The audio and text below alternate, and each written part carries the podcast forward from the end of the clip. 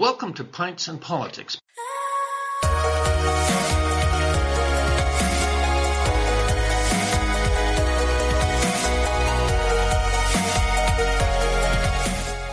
Pints and Politics is a podcast posted at pintsandpolitics.ptbopodcasters.ca. You can also listen or subscribe by searching for Pints and Politics on iTunes, Stitcher, and on my Substack site. This will be episode number 117. We are also an occasional discussion program on Trent Radio, CFFF in Peterborough, 92.7 FM. We explore all things political with a focus on life in Peterborough, Ontario, and Canada. Today I'm going to have a conversation with City Councillor Stephen Wright about his current campaign to be Mayor of Peterborough. So, it is July 5th. Stephen, you've been knocking on doors for a bit, but before we get to what you're hearing at the doors, you could run again as a councillor, as an incumbent, and you'd be in a strong position to win. So why have you decided to take the risk of running for the position of mayor? Well, well thank you, Bill, and uh, good question. Uh, you know, to leave a safe incumbent seat to run for mayor is premised on the fact that I've got a different vision for the city of Peterborough and believe that in order to move Peterborough progressively forward, it's going to require strong leadership. It's going to require strong leadership on the economic front, strong leadership on dealing with our social issues in our downtown, and completely revitalizing or reinventing our downtown. And what do you see in terms of the biggest challenges facing Peterborough over the next four years? Growing the local economy is significantly important. You know, that balance between increasing taxes and increasing municipal revenue through other streams. You know, I spent three years working on a strategic plan respecting our airport, knowing that the uh, airport itself can generate more in economic value than we currently collect in taxes on all lines, commercial, industrial, and our residential class. What other challenges are going on as you walk around downtown and, you know, every day what you see? I mean, here we are in your office on George Street, just north of Brock. What do you see that you want to change or what hits you? Well, when you, when you walk down the downtown, you know, you, it, you can't ignore the comments made by residents, whether in Monaghan Ward or East City or uh, North End that you get this constant, I'm afraid to go downtown Peterborough. You know, you've got the homeless situation, uh, you know, the concerns about the number of uh, o- uh, opioid deaths, uh, the homeless population. So our downtown, not unlike most downtowns across the country, are trying to navigate how to deal with the social and human problems that are showing up more and more on our streets. So, how do you respond to those questions about not so much a question, but those statements? Downtown is unsafe. Is downtown unsafe? Well, you know, the perception and reality are, are two different things. You know, and, you can't ignore someone's perception that they feel unsafe downtown. So we've made it a plan in our campaign to focus on community safety as well. Not only to address the reality uh, of the unsafeness downtown, we've had two shootings in the central area in the last two months but to also address the perception that a homeless person makes our downtown feel unsafe. You know, we, we want to address social housing in a way that gets us an actual solution. Uh, we want to see uh, a re-gentrification of some of our downtown areas uh, with different type of development to kind of bring a, a blended crowd in our downtown. Now, you've been knocking on doors for how many weeks? well, I, I, think we started right at May uh, 3rd, so All right. we've been okay. doing it for a while. So, so that's two months. What, Yeah. what, what are you hearing? If you know, without letting any cats out of any bags, but Oh, what, what are people interested in? Well, you know, the, the downtown comes up quite often. I think it's the number one issue that comes up. I've been spending a lot of time in Monaghan Ward, and that you hear about downtown. You hear the taxes. The tax issue comes up a lot. Yes. You know, we're looking at a 4% property tax increase, and, you know, residents concerned, what am I getting today differently than I had 20 years ago. We went from $3,500 in property taxes to almost $5,000, but the services are the same. The roads are still the same. You know, what's my money being used and where's the value for my dollar? You know, when we put out the plan about the airport, then that gets folks extremely excited. The possibility Right. of seeing an ultra low cost carrier flying from Peterborough and generating extra economic revenue. It's often said that municipalities like Peterborough, all of us across Ontario, uh, of course, are, are children of the province, right? It, is through provincial legislation that uh, municipalities are governed, in a sense. What's that relationship like now that we have a new conservative government with even a stronger uh, majority? Well, one of the very first challenge uh, that the next council is going to face is the impacts of Bill 109. Could you, what's so, that about? So Bill 109, the more housing option, All right. uh, takes away some of the powers from local councils and attempts to address the housing issues uh, by expediting development process. But you know, when you look at development in Peterborough, it's not the same issues as development, say, in Brampton or Toronto. Our challenges are all different. You know, we've got a lot of significant wetlands around in the municipality that restricts the type of development. And council has to weigh in on some of these development applications to ensure the right product being built in the community and takes the community's values into concern.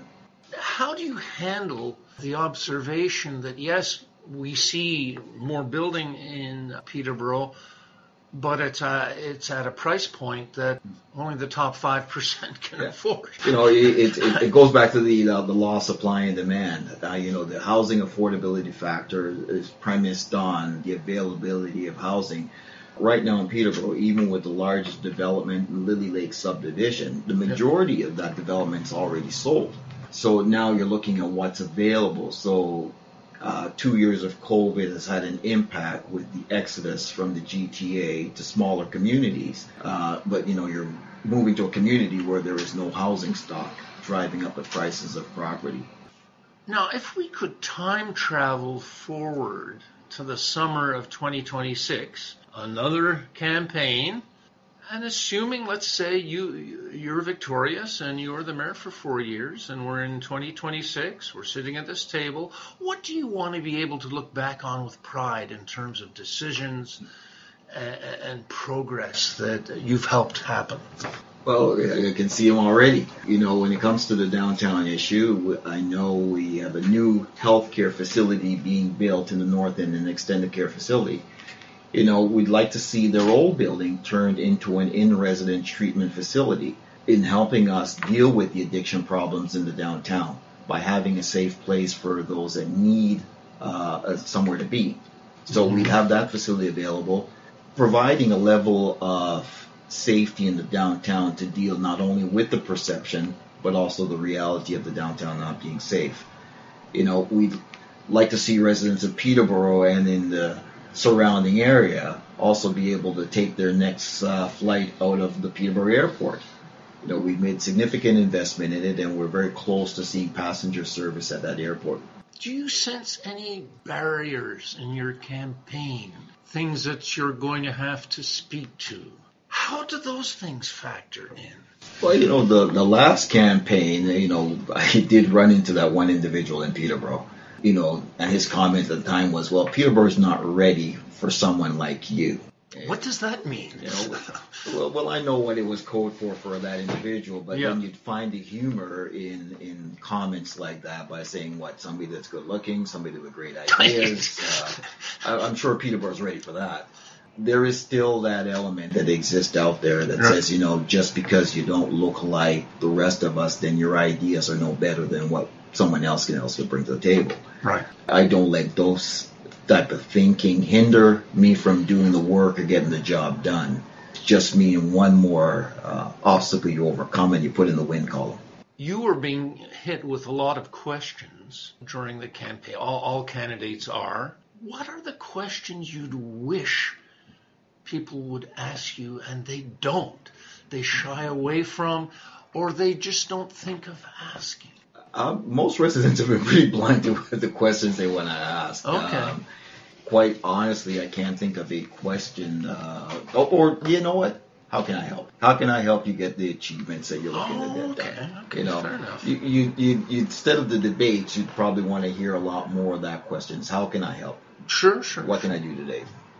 Let's get this going. Yeah. Now, I was at your launch and you gave a, a little introductory talk. And what I found quite moving was when you spoke about the journey your mother made and those early years, like first coming to Canada, you settled in New Brunswick, and what she went through. You know, I, that was the first time, you know, I, I'd heard you speak about that.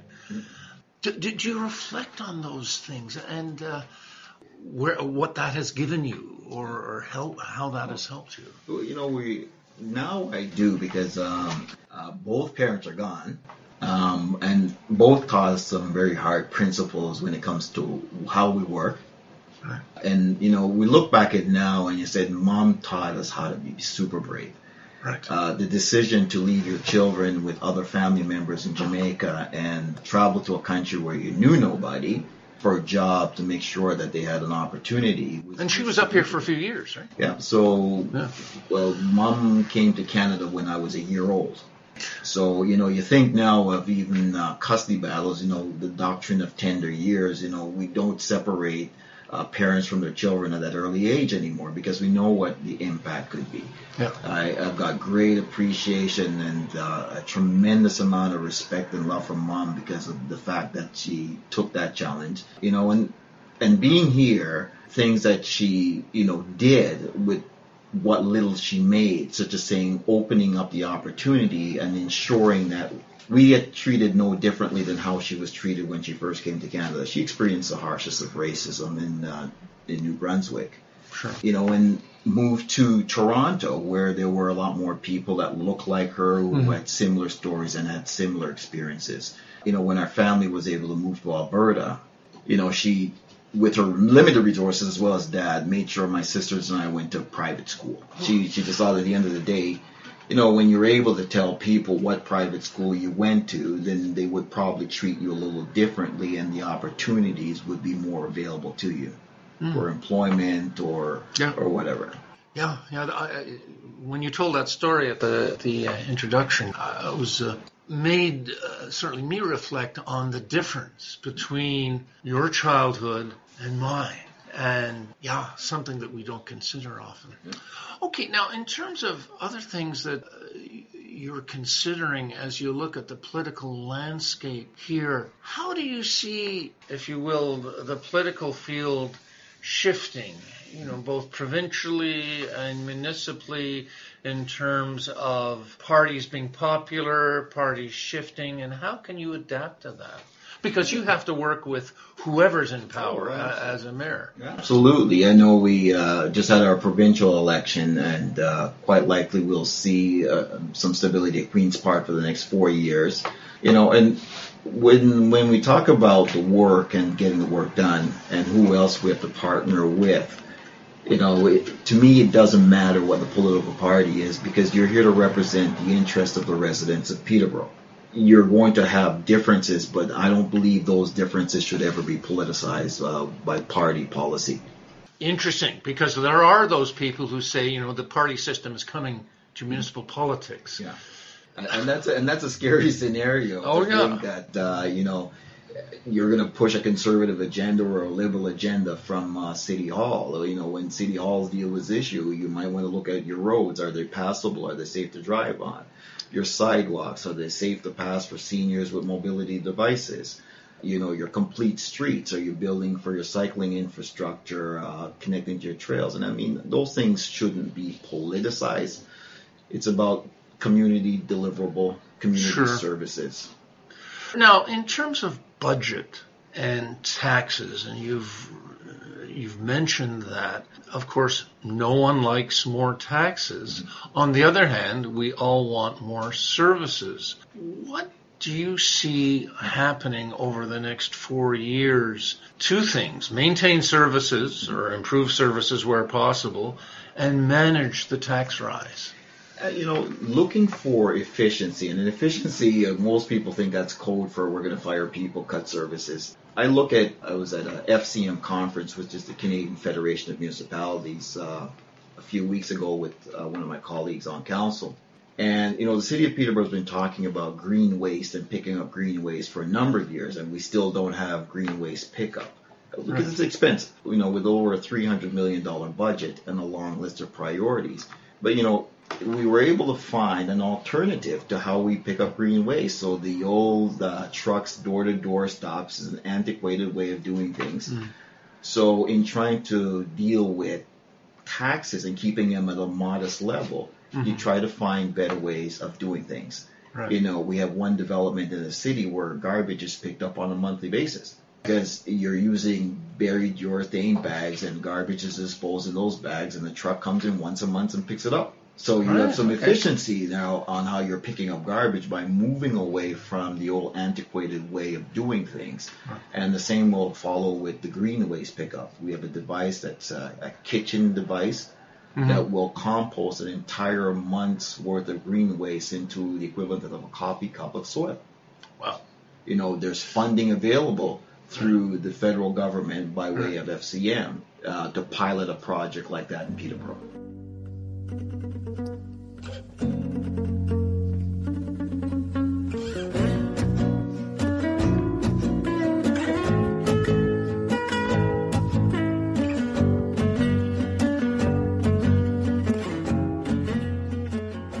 What's your perspective on the whole privatization versus public delivery battle? There are those people who say privatize all the city services, mm-hmm. private sector can do it much more efficiently. And the other hand, there are those saying, no, no, no, uh, the public sector delivers greater value for dollar. So where do you come down on that? When it comes to municipal services, the reason we collect taxes is to ensure the delivery of those services. And, you know, it's always going to come down to how efficiently you provide those services and how well managed those services are. We have individuals that work in the private sector that are working in the municipal sector that understand how to deliver those services and are doing a pretty uh, decent job. You take, for example, our new commissioner of infrastructure. You know, his assessment right off the bat is, well, here we are. We've got to figure out how do you get the deliverables for the fact that you only have a $300 million budget. Now, each election cycle seems to have the hot issue, and I'm doing air quotes here. The hot issue, uh, certainly one or two cycles ago, was the Parkway. Yeah. Well, now the Parkway's been resolved. We're not mm-hmm. having a Parkway. But the twin pad hockey arena uh, seems to be. What's what's the solution there? What's what's the best outcome you know, for hockey arena? My my, you know, you have to rethink community facilities a lot differently. And when you look at cities like Calgary and what they're building, uh, uh, in a way, the Genesis centers and new developments. Your community facilities are built with partnership with the developers that are actually building the community. You've got staff on hand, you've got material being purchased in bulk so your approach is not just hockey. It's it's not a hockey community community anymore. And when you talk to those folks at the Sports Tourism Council of Canada, and say, well, what do people want in their communities? You're hearing more soccer, uh, yes. basketball. So building community facilities has to be multi-use, multi-purpose um, you know, swimming. So, yeah. and then you engage your developers to ensure that those are actually built. Uh, we've got a park in the Heritage Park subdivision, 22 year old subdivision, no community park. You know, when the developers are there, you could have had the site yeah. graded for the park and, you know, build it and scale it with the development. So right now, my outsider understanding is that Peterborough is going to get a twin pad hockey arena at Morrow Park. It, it, might cost us significantly more than that hundred million dollars because uh, you know the the concerns raised, quite frankly, by the Friends of Morrow Park should not be taken lightly. Right. You know, I've looked at the 1938 Morrow Trust Agreement. Oh, okay. Uh, What's it, it, say? So the, the, the, park in itself, or the land, was given as gifted to the Industrial Society, which is now the Agricultural Society. The 1984 agreement reconveyed the land to the city of Peterborough which doesn't mean the land was gifted back to the city of Peterborough. It simply means the address for the land had to change because right. in 38 Morrow Park was in North Monaghan. In 84, that was Right. the city of Peterborough. So the land was reconveyed to the city. But when you read section 10 of the agreement, it's something that I think that it would be in the city's best interest to get an independent outside legal opinion on as to whether the conditions set out in section 10 of that agreement are still relevant today. Uh, I've asked and uh, I've seen no uh, independent legal opinion on that. Interesting, because the, uh, of course, the hockey lobby in Peterborough is very strong, Yeah. and yet, when again, as a layperson, I know nothing about building uh, structural integrity, etc. But when I go to the Memorial Center, uh, I went to a game just before the pandemic. The Friends see the Petes play, seem to be fine. Why do we need to replace the MEM Center? uh, we, we may need a two-hour broadcast for this. I don't. It would be a long discussion. You know, there is that thinking of something's old, you get rid of it, and uh, makes me fearful for the fact that I'm getting old. um, but you know, the, the thinking around the MEM Center and even the location of the arena doesn't make good economic sense to me either. Because Right. uh, you know, again, factor in sports tourism, a six billion dollar a year industry, forty percent of that staying in Ontario. It's a combination of activities. Uh, and, uh, You've got the Healthy Planet Arena within walking distance from the proposed Morrow Park Twin Pad, Yes. the MEM Center across the street, and the Kinsmen Arena. So you have a clustering of these arenas, but yet you have no community facilities in the north end of the city of Peterborough. What's going to happen to the MEM Center?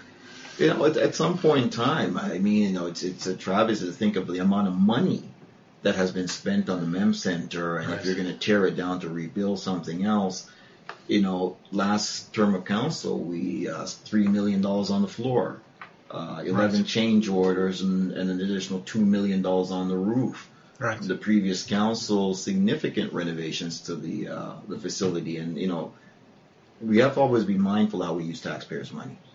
For every million dollars wasted is a Right. 1.6% increase on your property tax bill. Now, uh, sort of hovering over this discussion, of course, uh, and one of the elephants in the room is uh, the next administration, the next four years, of course, is going to be dealing with climate change. As that issue is not going away. You've talked about the clustering of hockey arenas down in what we'd call the the uh, southern end of downtown or the south end. What should the city be doing to redesign itself to better respond to climate uh, changes and uh, carbon emissions and so on? See, the, the climate change scenario, when you look at the responsibilities for municipal government, makes it challenging for municipal governments to implement policy that would not have to have been approved by the provincial government. Right. So some of the, the, the I would say the lower hanging fruits, you know, as the city grows and you look at your transit system, replacing your buses, building out an infrastructure to, to move through the electrification of your transit fleet, you know, new development being built with green roofs. So there, there are those things that we can do locally. But when it comes to the big significant things such as uh, reducing our use of natural gas, well, we know those things are federal in Right. nature, and then there's not much the municipal government can do other than write a letter. Now, can anything be done about the traditional Peterborough uh, mode of urban development, which says let's convert more farmland into suburbs, let's spread out? And yet, do we not have now legislation, at least in Ontario, in Ontario saying that no, no, we have to intensify, build up instead of out? Absolutely. Uh, you know, building up helps us to address what is already a deficit as far as our infrastructure costs. So the city is sitting roughly at a $3.5 billion infrastructure deficit. Mm. So we know when we do what we consider a sprawl, Right. it increases that infrastructure deficit because areas where you want to uh, service, you're now servicing new development. New roads, new sewer, Yeah. new water mains, etc. Right. So building up and uh, quite specifically building a continuum of housing as you build up, you know, between rental apartments and condominiums uh, helps you to create that density in the area so you don't extend your transit route, you know, because your economic zone is contained. So there's a lot we can do by building up. What else do you want to say to put out there? Election day is October 24th. We're asking people to make sure you put it on your calendar. You know, the next council is going to deal with a lot of significant issues uh, to progressively move Peterborough forward. We have the opportunity at the door with the airport Right. to generate that additional economic value. That allows us to create jobs. Those jobs are necessarily because of the tax revenue the Yeah. city receives to address our social problem. Sure. And you know, you can't address one without the other. So our social problem is also an economic problem. So Yeah. big decisions to be made. Okay. Uh, my last question is how do you get more people, particularly more young people, to to vote, to get involved in municipal politics? Oh, it, it's it's the significant challenge, uh, Bill, because more young people don't see or understand the work that's done locally versus the, what they see with the political parties and the messaging put out by political parties at the provincial or the federal level. You know, I try to explain to young people that you know the things that you do in your day-to-day life between the time you get out of bed and noon is all managed locally. When you turn the water on, that's your municipal government. When you walk on the sidewalk or in your driveway to get to your car, it's all managed by local government. Where your house was built, it's all local decision making. Right. Um, so we do try to engage them that way by telling them what happens in their lives and how it's impacted by us. Great.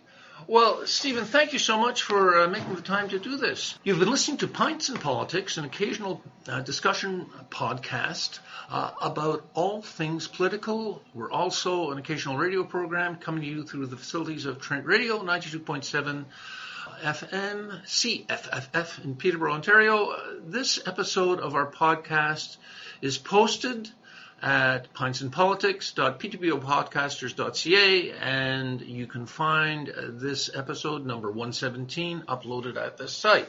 We post on Twitter at Bill Temp and on our Facebook page, Pints and Politics Podcast.